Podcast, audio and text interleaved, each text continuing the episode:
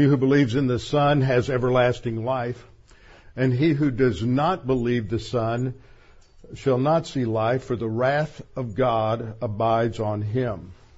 Nor is there salvation in any other, for there is no other name under heaven given among men whereby we must be saved.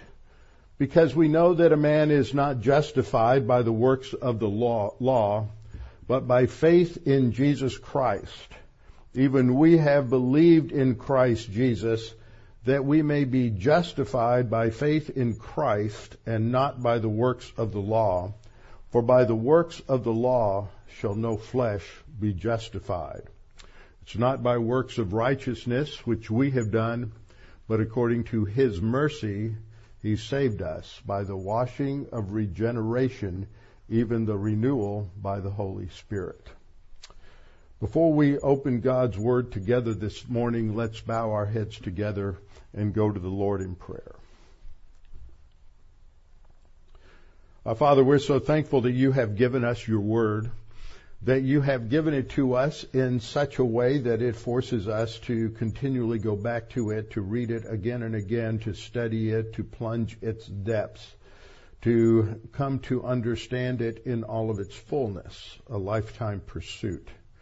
Father, we pray that as we open your word together today, that you would guide and direct our thoughts, and that you would, through God the Holy Spirit, uh, help us to understand what you have written, what you have said, and its significance for us today. And so, Father, we trust you to Guide and direct us as we study your word. In Christ's name, amen. Well, today we are continuing our study in Ephesians. Now, we're not in Ephesians this morning because for about the last seven or eight weeks, we have been going through more of a topical study in order to understand how a partic- how we can apply a particular verse. So we're learning these spiritual skills because the verse that we came to, uh, the verse that we came to was in Ephesians chapter 5, verse 26, which says, Do not be angry, uh, or it says, Be angry, but do not sin. And the question is, how am I able to be angry, which is a sin, and not sin? And I pointed out in the interpretation of that verse and its application is that our emotions are often a visceral response to things that happen to us or around us. And I use that word visceral intentionally because if you look at both the Hebrew writers of Scripture and the New Testament writers of Scripture, you discover that they relate, and this was typical of the Hebrews, so that's the background also for the New Testament writers is that they identify emotions with uh, internal organs, uh, such as the liver, the kidneys, uh, the heart. And so they would use those to talk about certain emotions because when we, something happens to us, we feel it in our gut. That's how we say it in America. And so that gives us this idea. But, but for them, they're talking about the emotions, but they associate them with these, with these internal, internal organs. So it's a visceral, it's almost an automatic response. Somebody cuts us off in traffic, we instantly want to flare up. Uh, somebody uh, says something or uh, announces something that is a tragedy, and we instantly feel sad. The emotions in and of themselves at that point are not necessarily sinful. It's what we do with them. That's why Paul says, be angry, but don't sin. Don't act on your anger. Don't uh, let the fact that you have this visceral response cause you to uh, engage in sinful actions. It could be mental attitude sins. It could be sins of the tongue. It could be overt sins. So how do we do that? How do we get into uh, into or out of situations where uh, the option seems to be to sin. And so I have been taking us through a series of skills, spiritual skills, and we're now on the one related to personal love for God. So let's just review what we studied uh, recently. Uh, in the last two or three weeks, I focused on living today in light of eternity. And so what we have learned in this is that first of all, to be reminded that salvation is not by works, but it is for the purpose of good works. This is stated specifically in Ephesians uh, 2, 8 through 10. 8 and 9 describe the fact that we are saved by grace through faith and that not of ourselves, it is not of works, lest any man should boast. But then verse 10 says that we are his masterpiece. Usually it's translated workmanship, which is a little bit uh, bland of a term. Has that idea of bringing a, a master craftsman to something that he has created that is um, that's a masterpiece. So we are His masterpiece, created at the instant of salvation, that regeneration. We are created for good works. So we're not saved by works, but we are saved for those works, and those works are that, excuse me, that which is done in order to honor and glorify the Lord. And second, we understand that all Christians will eventually be evaluated at the judgment seat of Christ. The judgment seat of Christ takes place after the future rapture of the church when all believers who are uh, dead in Christ will rise first when he returns in the clouds, and then we who are alive and remain shall be caught up, caught up together with him, and thus we will be with him in the clouds forever. So that is immediately followed by this judgment seat of Christ, which we went through, mentioned in 2 Corinthians 5, 9, and 10. And I didn't correct that slide. It should be 1 Corinthians 3, uh, 10 through 15. So all believers are saved eternity, eternally, but not all receive rewards. We're, the idea when we talk about our personal sense of destiny is that we're living today in light of eternity. We're living today in light of the fact that one day there will be an evaluation and there will be various uh, rewards that are handed out, and these have to do with our future personal responsibilities and privileges when we are in Christ's kingdom and then on into heaven. And that we, these works are, are um, worked through us on the basis of our walk by the Holy Spirit. So it's not human morality, human effort, human works. It is as we walk by means of the Spirit, as we apply God's Word, and in fellowship with Him, that the Holy Spirit produces the fruit of the Spirit. And these are the things that are, are the basis for being rewarded. We looked at 2 Corinthians 9, 24 to 27, that all run the race, which is a metaphor for living the Christian life, not for getting saved. And Paul states that some at the end are disqualified from receiving the rewards, but they're not disqualified from eternal life. And so there are some believers, as Paul described it in uh, 1 Corinthians 3, uh, 15, that some are saved but they have no rewards. They are saved yet it's through fire, but they are still saved and they spend eternity with the Lord in heaven. So three things that we should remember from that is that good works are not inevitable. After being saved, we must decide to grow in the grace and knowledge of our Lord Jesus Christ or not. Regeneration does not minimize our sin nature. It only gives us a new identity and new relationship to God where we are no longer under the tyranny of the sin nature. So thus we need to use these skills so that we stay in fellowship and so that we continue to grow and mature. So what we're going to look at in this lesson is how we are to love the Lord our God because this is uh, this is crucial.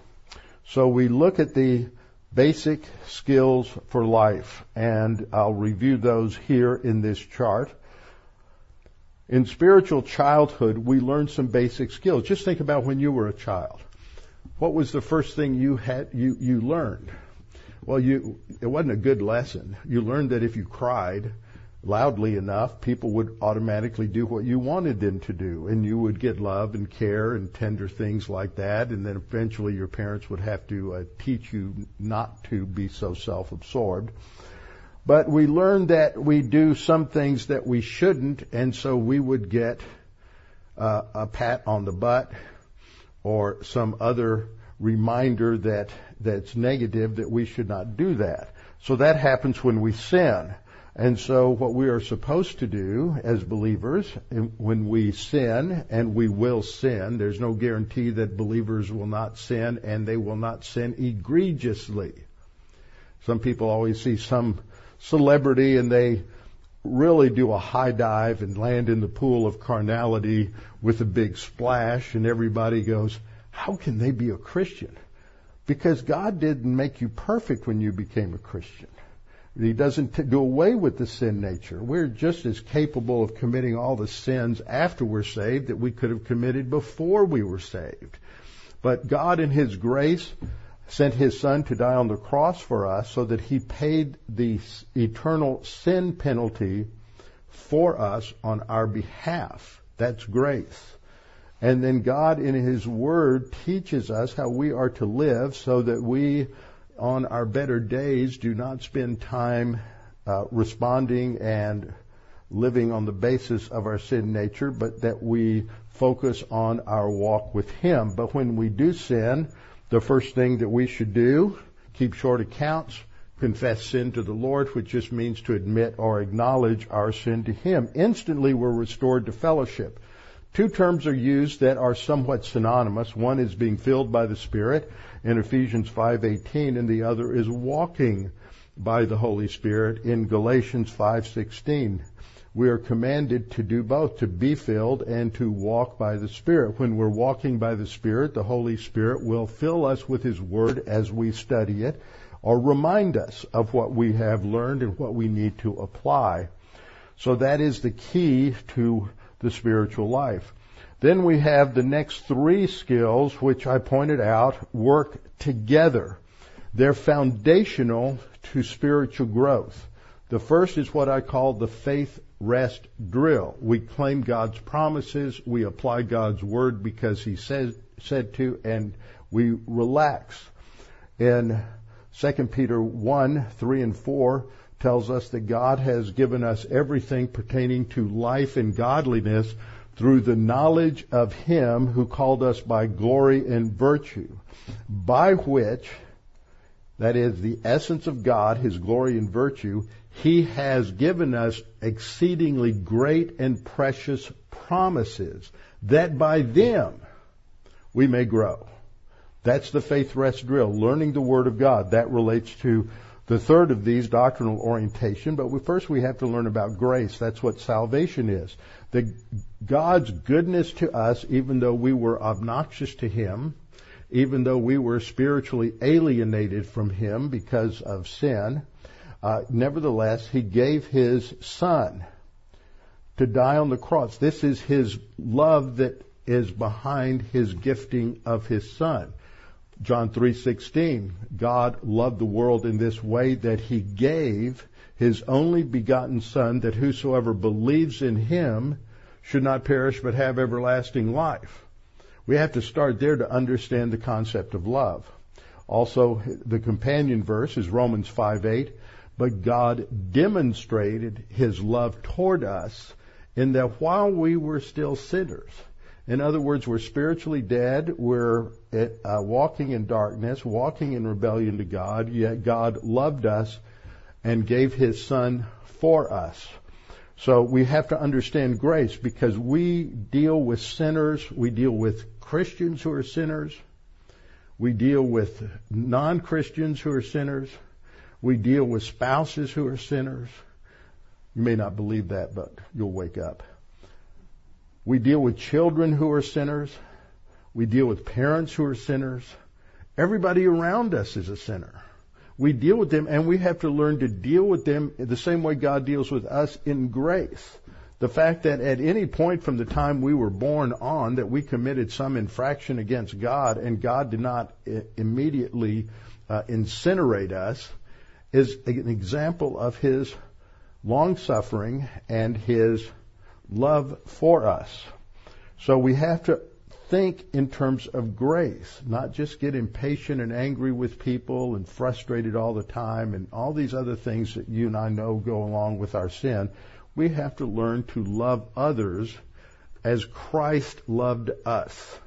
That's the great commandment in John 13, 24 and 25 when he said to his disciples that you are to love one another as I have loved you. Well, that's going to be a more advanced skill, but it's grounded here. If you don't understand grace, you'll never understand love. You have to understand grace first. That's why it's a basic skill.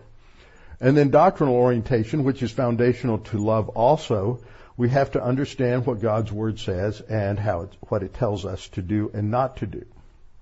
Then we looked at what I call personal sense of our eternal destiny, which is where like, just like in your life, in my life, as we were growing up as children, we wanted immediate gratification for everything.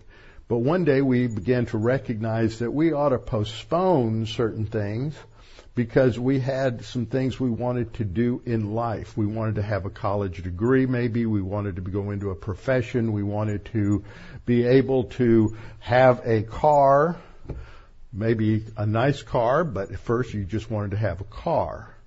And so in order to do those things, you had to decide that you weren't going to do some other things. That's what personal sense of our eternal destiny is. We learn to think in terms of God's long-term plan for our lives, and we begin to change our priorities today in order to realize those long-term goals in our spiritual life. Now we have passed from spiritual childhood and spiritual adolescence to the mature skills. These three relate together. We'll talk about these. Our personal love for God, our, and I'm changing the terminology on this. I've never been satisfied with some of the terms like uh, conditional love or impersonal love. It's, it's both. It's unconditional in the sense that people don't have to live up to a certain standard before we love, show love to them. They don't have to become lovable in order for us to show love to them. It's impersonal in the sense that we don't have to have a personal relationship with them. The guy who just cut us off on the freeway we don't know and hope we'll never see again.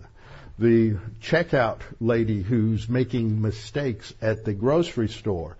There's all kinds of people we run into every day, and we should treat them with love and kindness and generosity, be gracious to them, and we don't know, even know their name. But that is the kind of love that God showed to us. And then the third focuses on Christ. We are to be occupied or focused on Christ. And then finally, we'll talk about uh, sharing the happiness of God. So that's that's the overview here. Today we're going to be focusing on some of the aspects of these these top three: our personal love for God, our Christian love for others, and our occupation with Christ. So we're talking about our personal love for God. Conclusion that we have reached so far is that every Christian builds on the foundation of their salvation faith in Jesus Christ as the promised and prophesied Messiah, who like the Passover lamb died as a sacrifice to take away the sin of the world. That's where it starts. Believing Jesus is our Savior and He paid the penalty for our sins is the start of our spiritual life.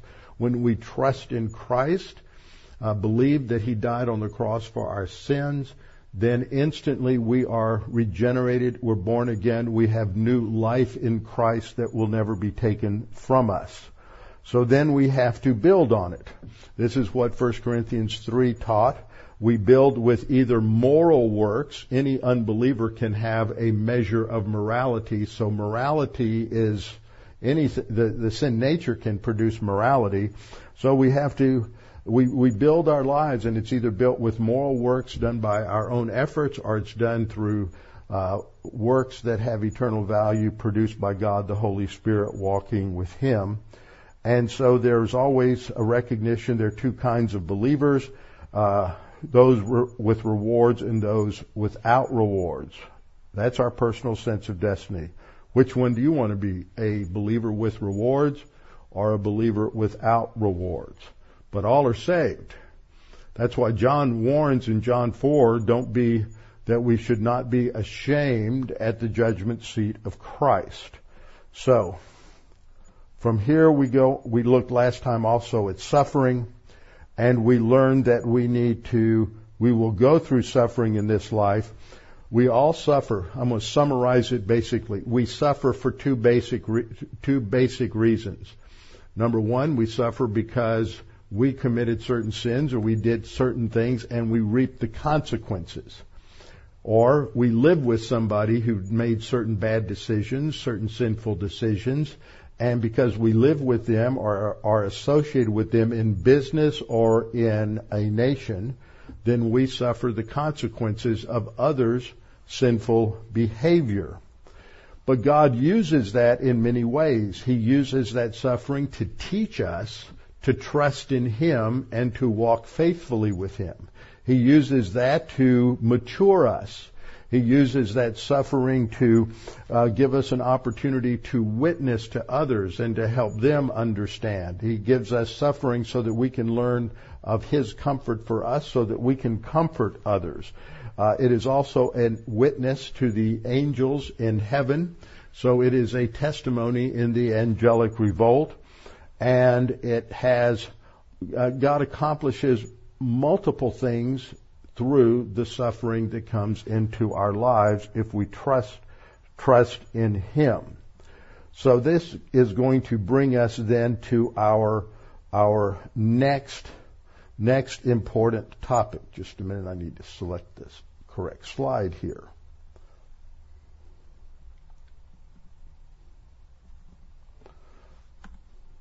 I don't know why that this disappeared. Okay, so here's this soul fortress metaphor that I've been using. Uh, often, a time and again in the Old Testament, it speaks of the fact that God is our fortress. He's our high tower. He is our shield. He surrounds us with His protection. But how do we avail ourselves of that? Well, as that's the soul fortress. So we confess sin, which puts us inside the soul fortress, and the way to stay in the soul fortress is through these various skills. We immediately, by being in the for, uh, the soul fortress, we are filled by the Spirit, and as we continue to walk by the Spirit, then we exercise the faith rest drill, we exercise grace orientation, we exercise doctrinal orientation, and then we go to our personal sense of eternal destiny, which is what we've covered, and then today we look at something did not move. Our personal love for God. So what is that? First of all, as the believer learns about God in doctrinal orientation and in grace orientation, we learn of all that God has freely given us. And as we learn about that, our appreciation for Him increases along with a desire to obey God and to serve Him. Now I want you to think about the analogy of you as a newborn baby. As you begin to grow, uh, you recognize that you need the physical warmth of your parents. You enjoy that, and so at times you will cry, and all you need is to be held. And sometimes you cry because you're hungry and somebody feeds you. And as you go and you learn how to walk and fall and somebody catches you, you learn more about your parents and you appreciate their care for you.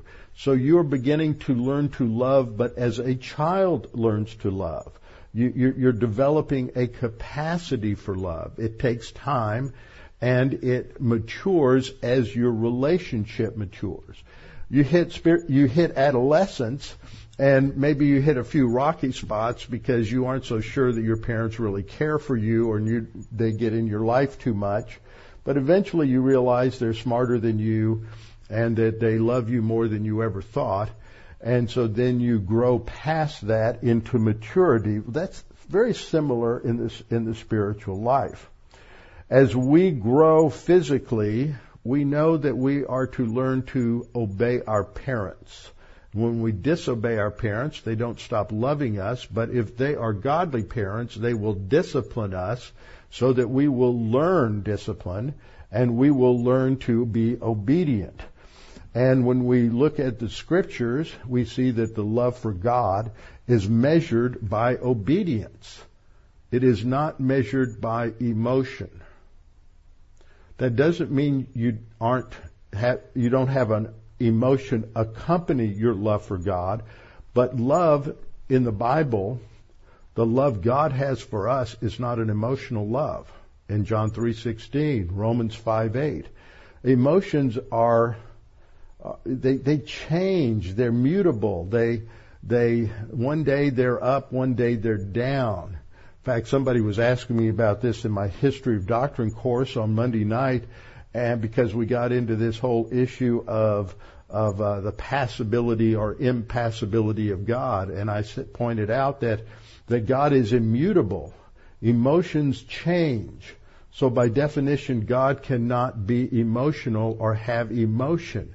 Uh, it is not an emotional concept although there are metaphors and there are figures of speech that relate God to us in an emotional sense because we understand it. That's the purpose of these figures of speech.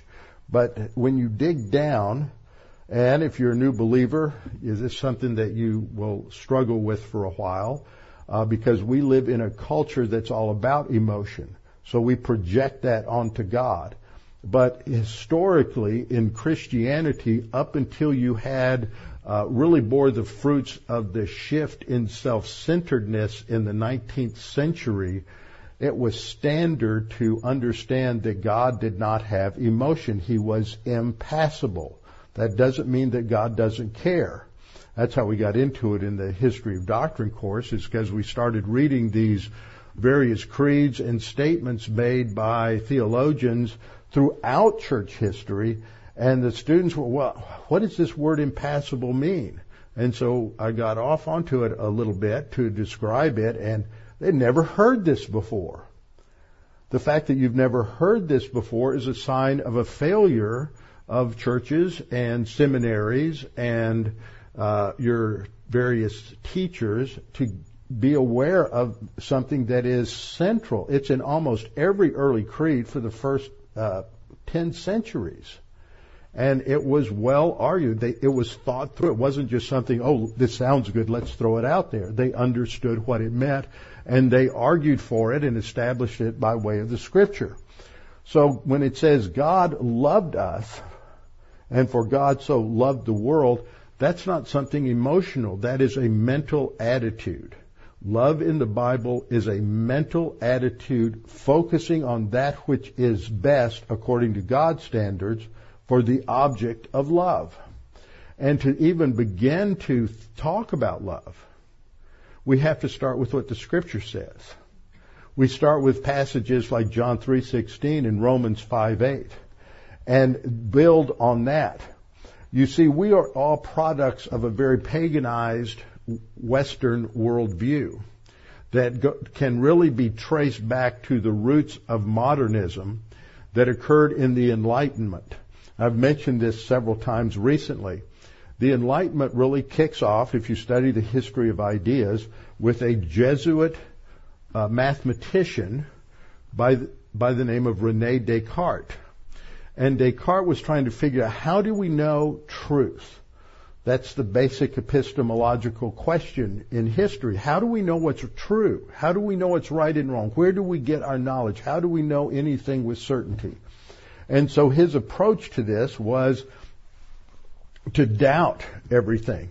How do I know you exist? How do I know these chairs are blue and not green? How do I know that that I'm really alive. Maybe there's this cosmic demon who's just giving me all of these uh, hallucinations and they don't really exist. You don't exist at all. Those chairs don't exist. I, I, I'm not even sure I exist. But then when Descartes got to that question, do I exist? Can I be fooled into thinking I exist and I really don't exist? And he understood the contradiction of that And so he came to his conclusion that because I am thinking, because I have the self-consciousness and mentality that I can think, I know that to be true. I must exist. That was his famous statement. I think, therefore I am. But that was a cosmic shift in the way knowledge was approached. Since the time of Christ, because of the influence of the Bible, people who were biblical in a Judeo-Christian culture understood that God was omniscient. God knows all the knowable. God knows everything there is to know. He knows what would happen, what could happen, what should have happened, and what actually will happen. God never increases in knowledge. God never loses knowledge. His knowledge is like ours, but it's different. The term that's used is it's analogical. We can't know God's knowledge as it is, but we can know parts of it or aspects of it.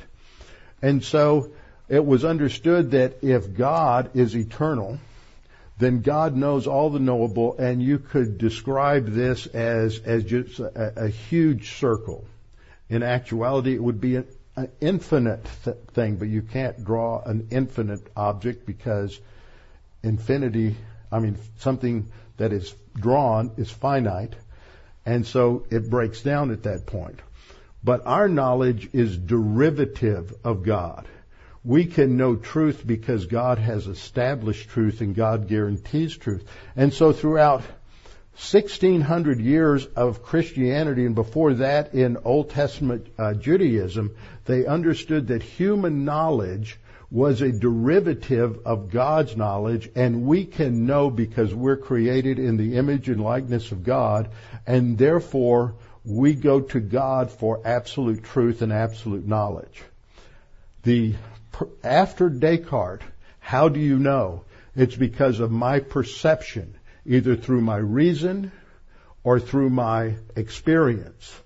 But knowledge is now centered in me, not in God.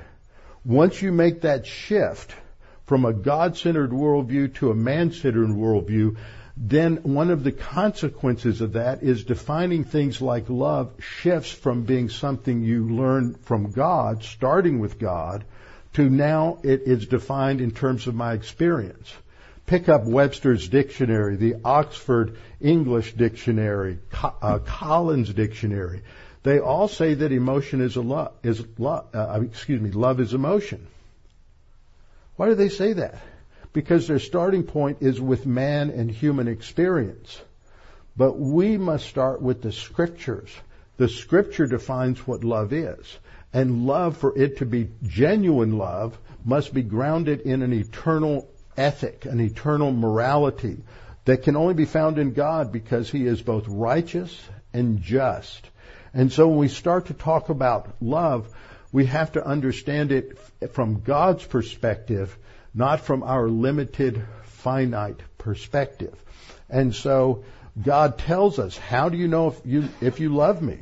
No, nowhere in scriptures we'll see do, do, we know God because of an emotion, because of a feeling. And you hear people sing vacuous, trite little Jesus choruses, and they, oh, I love Jesus so much, and they feel, oh, I just feel all this, and they don't know anything about Jesus. They're never taught the Bible. You can't love somebody you don't know or you don't understand. And so they, they, they just, then they create a, uh, their own emotional idol of who they think Jesus is, and then everything has to conform to their uh, idol, idol of Jesus rather than the Word of God.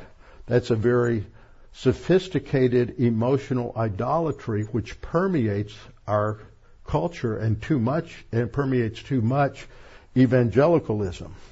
When we come to understand God's love for us, then our love for God, as it grows and matures, it motivates the believer to press on to spiritual maturity. It's just like as you come and grow in your love for your parents, you want to please your parents, and you want to do that because you respect them and you honor them. And so the more you come to know them as you reach adulthood, the more you want to honor them because of what they have done for you. And so it's a response. as we go through this, we learn God's basic command. So the way in which we look at any teaching of Scripture is to start with the first time it's really mentioned in Scripture. Let me give you a pop quiz. Where's the first time that we have any sort of command or reference to loving God? It's not in Genesis. It's not in Exodus. It's not in Leviticus. It's not in Numbers. It's in Deuteronomy. That's the first time we have any revelation about our love for God. Now, we understand that the context of Deuteronomy is a review and reiteration of the law that God gave to uh, to Moses for the Jewish people. It was their constitution that they received from God on Mount Sinai. And as they are, have gone through 40 years of discipline in the wilderness, as they are, as the next generation is about to enter into the promised land, Moses is about to be taken to heaven and his parting words to them is a reminder of the obligations of the covenant that God made with Israel. We refer to it as the Mosaic covenant, the Sinai covenant, or the law. And so that's what, what we have in Deuteronomy. So the first time we have love mentioned is in Deuteronomy 6, 5. You shall love the Lord your God with all your heart, with all your soul, and with all your strength. It's mentioned again in Deuteronomy 11:1. Therefore you shall love the Lord your God and keep his charge, his statutes, his judgments, and his commandments uh, always. And you go on into Joshua in Joshua 23:10 and 11 as Joshua is giving them his parting words, he reminds them that they still have battles to fight and victories to win. And he says, if they are obedient to God, that's the contest, context, one man of you shall chase a thousand. For the Lord your God is he who fights for you as he promised. Now what does he say next? Therefore, take careful heed to yourselves that you love the Lord your God. In other words, if you depart from your love for God and you put your love on the various idols that are in the pagan culture of the Canaanites, then you will not be putting to flight uh, the thousands and the ten thousands. You won't have victories. That's the context. In John 14:23, Jesus says, basically the same thing about loving God. You keep His commandments. He says, if anyone loves me, he will keep my word and my Father will love him and we will come to him and make our home with him. Actually, the word translated home is abide, which is a technical term used by Jesus, uh, and it's recorded in the Gospel of John, which has to do with fellowship. It has it, it doesn't have to do with getting saved. It, it has to do with our fellowship with God after we're saved. So this is talking about uh, that personal relationship that develops as we learn to keep God's word and to love God. John 14:24 Jesus goes on to say, "He who does not love me does not keep my words, and the word which you hear is not mine but the Father's who sent me." So you look at both Old Testament passages and New Testament passages, and again and again they say, if you love God, if we love Jesus, we keep His commandments. So if you look at your life, you say, how do I know if I love God? I can say it all day long. I can sing about it. But what is the metric that God gave Israel? What's the metric that Jesus gave the church? If you love me, you do what I say. Maybe your parents said that too. If you love me, you keep his commandments. Now that's not legalism. Because in the New Testament we're told that, that we're to walk by the Spirit and the Spirit will produce this in us as we walk by the Spirit, which includes learning God's Word and internalizing it. So all these things will fit together. So as we come to those upper areas of spiritual skills, I've talked about The one on the left there as I'm re- renaming it to Christian love for others. Because Jesus talks about this new command that he gives his disciples, that you are to love one another as I have loved you. And all men will know you are my disciples if you have love for one another. And then we have to ask the question, well, what is this love? I, I don't feel so good about a lot of people I know. So how do, how do I, I can't make myself love them. I don't even like them. And so this is something that has to be developed by the Holy Spirit. We go to Galatians 5:16 which gives us that basic command. It's the second spiritual skill. Walk by means of the Spirit and you will not bring to completion the lust of the flesh. And then the next two verses talk about this war that goes on between the flesh, which is our sin nature, and the Holy Spirit.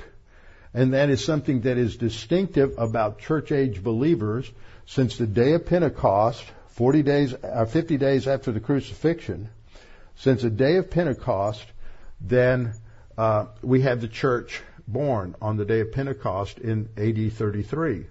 So from then to now, we're in this new era where the Holy Spirit indwells every believer and it is our responsibility to live by walking by the Holy Spirit. So two verses describe this conflict, and then the next couple of verses say the, give us examples of what the work or the produce of the sin nature is. And so it includes uh, dissensions and anger and factions and adultery and murder and lies and all of these other things. So how do you know if you've learned to walk by the Spirit? The Spirit produces fruit, and that's what's given in 521 and 22. And it starts with what? Love. Love, joy, peace, patience, kindness, gentleness, and on. So when we are growing God the Holy Spirit produces this kind of love in us. It's a fruit of the Spirit. You can't manufacture it. You can't counterfeit it. You can't make it up. It only comes as a result of spiritual growth and walking by the Spirit. So that is Christian love for one another. Up here, you have personal love for God. That's first in priority because it impacts these other two. As we learn to love God, we will learn to love one another. And we will also learn to be focused on Christ. So these next three spiritual skills are interdependent, just like the faith rest drill, doctrinal, grace orientation, and doctrinal orientation were interdependent. So these are interdependent.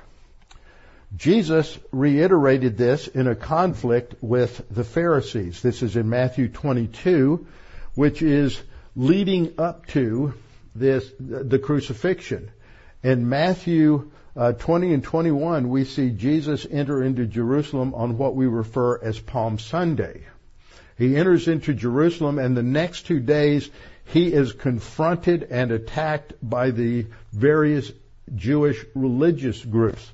And so uh, Matthew tells us about this, that when the Pharisees and uh, uh heard that he had silence the Sadducees. First, the Sadducees went out and confronted him, and then the Pharisees are going to confront him. And so the Sadducees tried one tack, and it didn't work. Then one of them, a lawyer, asked him a question. Now they want to try to trap him. They said, Teacher, what is the great commandment in the law? Now the reason they want to trap him is because according to the Pharisaical interpretation of the law, they, they, they inconsistently tried to argue that all the commandments were of equal weight, but they didn't really practice that. And so Jesus says to him, you shall love the Lord your God with all your heart, with all your soul, and with all your mind. This is the first and great commandment. And the second is like it. You shall love your neighbor as yourself. So this summarizes the Ten Commandments, and the Ten Commandments are basically the summary of all of the ordinances and statutes that flow out of it in the Mosaic Law. The Mosaic Law is analogous to our Constitution. The Ten Commandments are analogous to the preamble to our Constitution. They simply summarize the fundamental principles that undergird the remaining 603 commandments in the Mosaic Law. The Mosaic Law was not given to any other people other than Israel. All of those commandments related to Israel's law. Well, what about murder? Isn't that true for everybody? Yes, that had always been wrong. Adultery had always been wrong. False witness had always been wrong. Exodus 20 is not making it wrong. It's always been wrong. Murder had been wrong since Cain killed Abel. What we have here is the law, the, the civil law and the ritual law for Israel, distinctively uh, in their, in their nation. And Jesus summarized it. The first five commandments have to do with how you love the Lord your God with all your heart, soul, mind, and strength. Six through ten have to do with how you love your neighbor as yourself. And that then is worked out as you study through the remainder uh, of the law. So this lawyer, it's the word nomikos from nomos, meaning law in the Greek, and he's an expert in the Torah. So he's a Pharisee who has specialized in the Torah. The Torah refers to the law of Moses.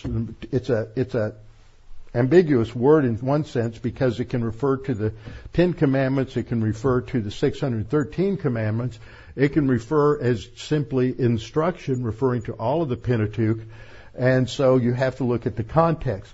So this guy's a lawyer. He's a specialist. He knows the 613 commandments and all of the Pharisaical traditions related to them. And so he's going to try to trap Jesus by asking this question. In Mark 12:28, we learn that he is also a scribe. He's referred to one of the scribes uh, came and having heard them reasoning together, perceiving that he had answered them well, asked, "Well, what's the first commandment of all?" So they had broken this down. The scribes saw that there were 248 affirmative precepts. That means you shall do this, like you shall love the Lord your God with all your heart, soul, mind, and strength. And they had 365 negative precepts. That was, that was uh, what you should not do. And altogether there's 613 and they would then say, well, there's only 613 letters in the whole of the Ten Commandments, so they do this thing with numbers. And Jesus, again in Mark, does the same thing.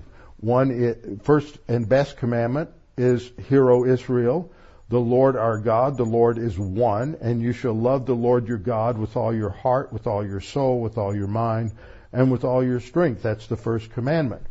And the second is, you shall love your neighbor as yourself.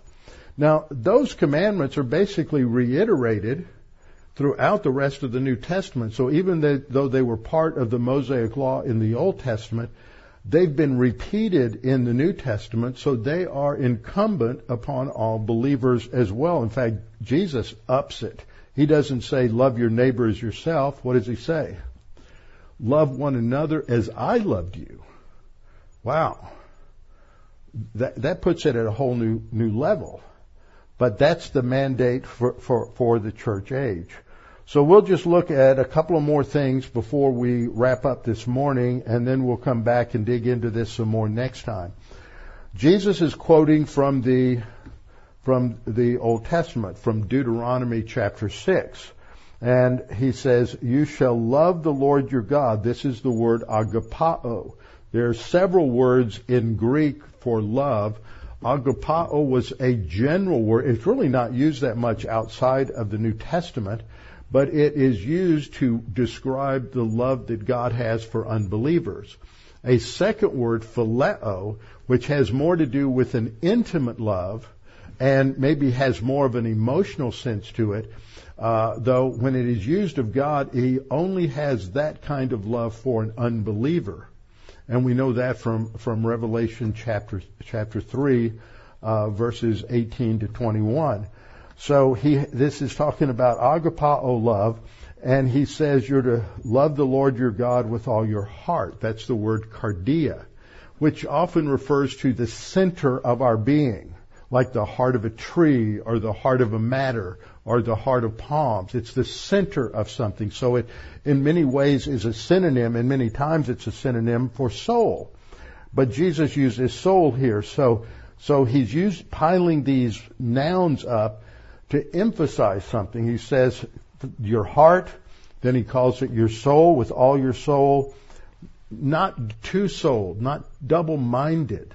You have every, you're giving everything your all in, toward God. With all your soul, with all your mind. Notice that. Your mind. Jesus doesn't expect you to put your intellect in neutral as a Christian. In fact, if you want to really worship God, you have to engage your intellect and disengage your emotions. You have to understand God and understand what the scripture says. And you have to think like God and not think like human beings and not emote. So we're to love the Lord our God with all our heart, with all our soul, with all our mind. And then it says with all our strength, which is sort of an interpretation of what the, what is said in the Old Testament. In the Old Testament, the word that is translated strength isn't the word az, which is the word for strength. It's the word ma'od, which emphasizes, you know, it, it, usually it's translated very, like very much, and it just it just very, and it, it's it's an idiom that that means just with everything you've got. You're to love the Lord. He is to be your priority. He is to be your focal point. He is to govern all aspects of your life. It's to govern your work life, to govern your family life, to govern, govern your marriage, to govern uh, how you think about every detail of life. And that's, that's what Jesus is saying. We're to love the Lord our God like that. That is the key. That's the same thing that is stated by Mark in Mark 12:30. And we're to love the Lord our God with all our heart, soul, mind, and strength. So to understand the significance of that, we have to go back to what uh, Moses is saying in Deuteronomy 6, 4 through 5. This is called the Shema. The Shema is from the first word in the ver- uh, verse uh, 4, hear. Shema is the Hebrew word for hearing or to listen. And in Hebrew, in the Bible, when God says listen, He doesn't mean just have your ears stimulated, your auditory nerves vibrated. He means listen and do it. It's not just the idea of your accumulating academic knowledge. No, he says this is what you're supposed to do. That's the idea.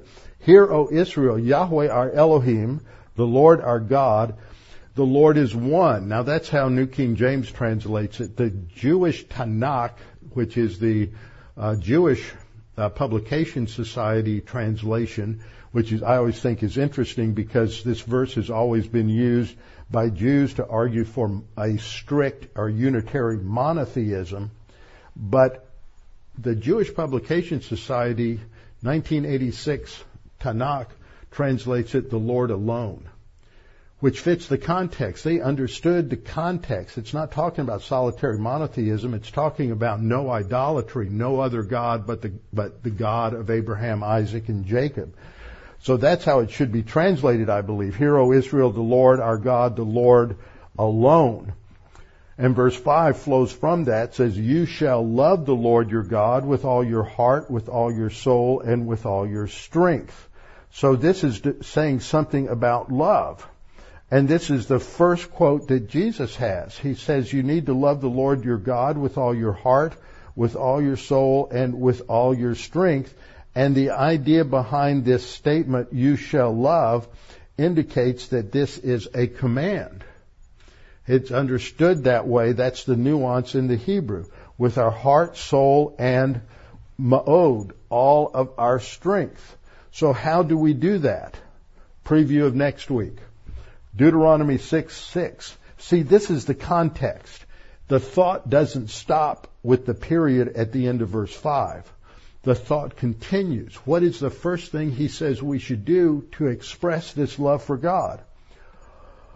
These words which I command you today shall be in your heart.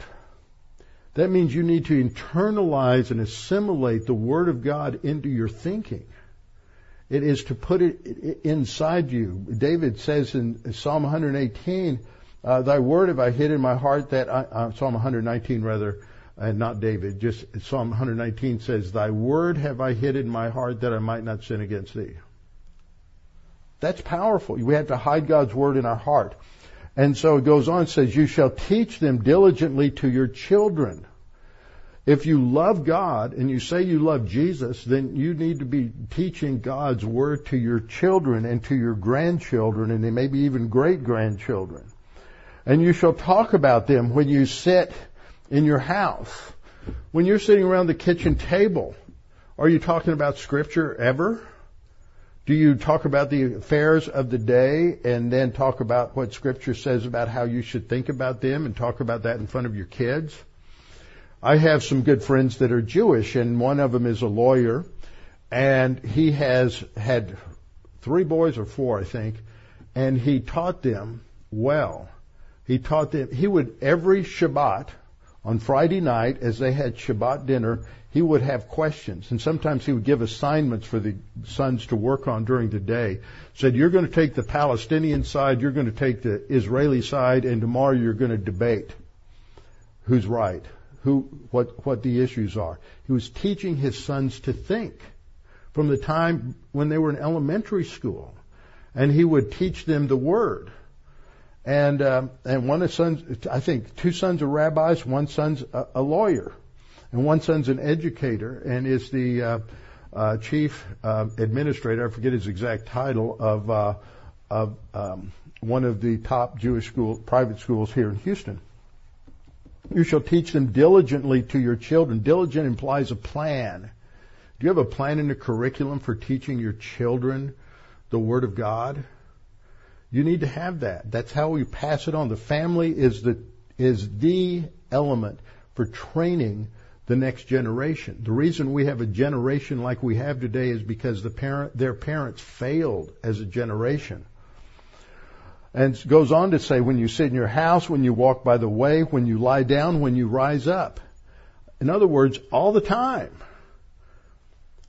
Now, you go to some houses, all they ever talk about is sports. You go to some other houses, all they talk about maybe is the movies and entertainment and the theater. You go to other houses, maybe they're talking about other things, but the, the, the house of the Jew, the house of the Christian should be a house where the majority of the conversation is related to understanding the Word of God and applying it.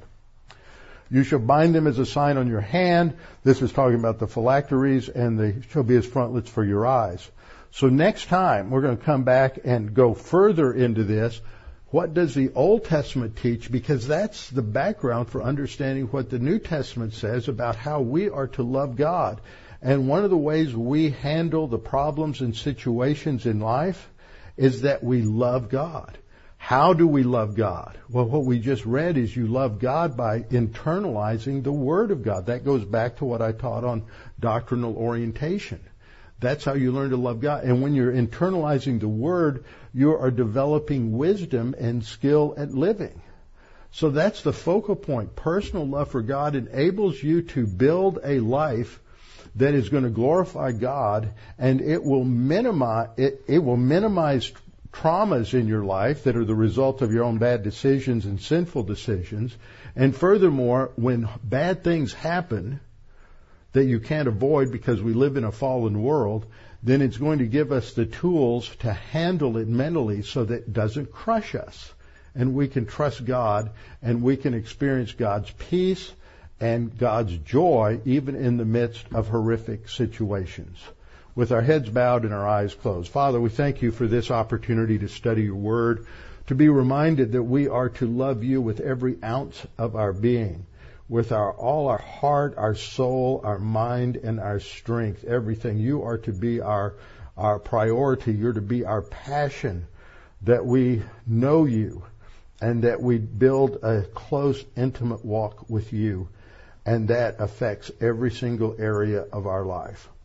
Father, we pray that if there's anyone here who has never really truly understood the gospel, or anyone listening online never understood the gospel, that God's offer of salvation is free. All we do is trust Christ as Savior. It's not by any works on our part. Jesus paid it all on the cross. He died for our sins. Uh, when He was on the cross, you poured out on Him, you imputed to Him all the sins of the world so that, as Scripture says, He who knew no sin was made sin for us in order that the right, your righteousness, the righteousness of God would be found in us. Not that you made us righteous, but you declared us because of Christ's righteousness to be righteous in your sight. And so by simply trusting in Christ, we have everlasting life. So Father, we pray that you would make that clear to the listeners here today and that there would be a realization that this free gift is salvation. It's nothing we do to, can do to earn it or deserve it. And so, Father, we pray that you would also challenge us with what we've studied today, that we are to learn to love you with every ounce of our being. And we pray this in Christ's name. Amen.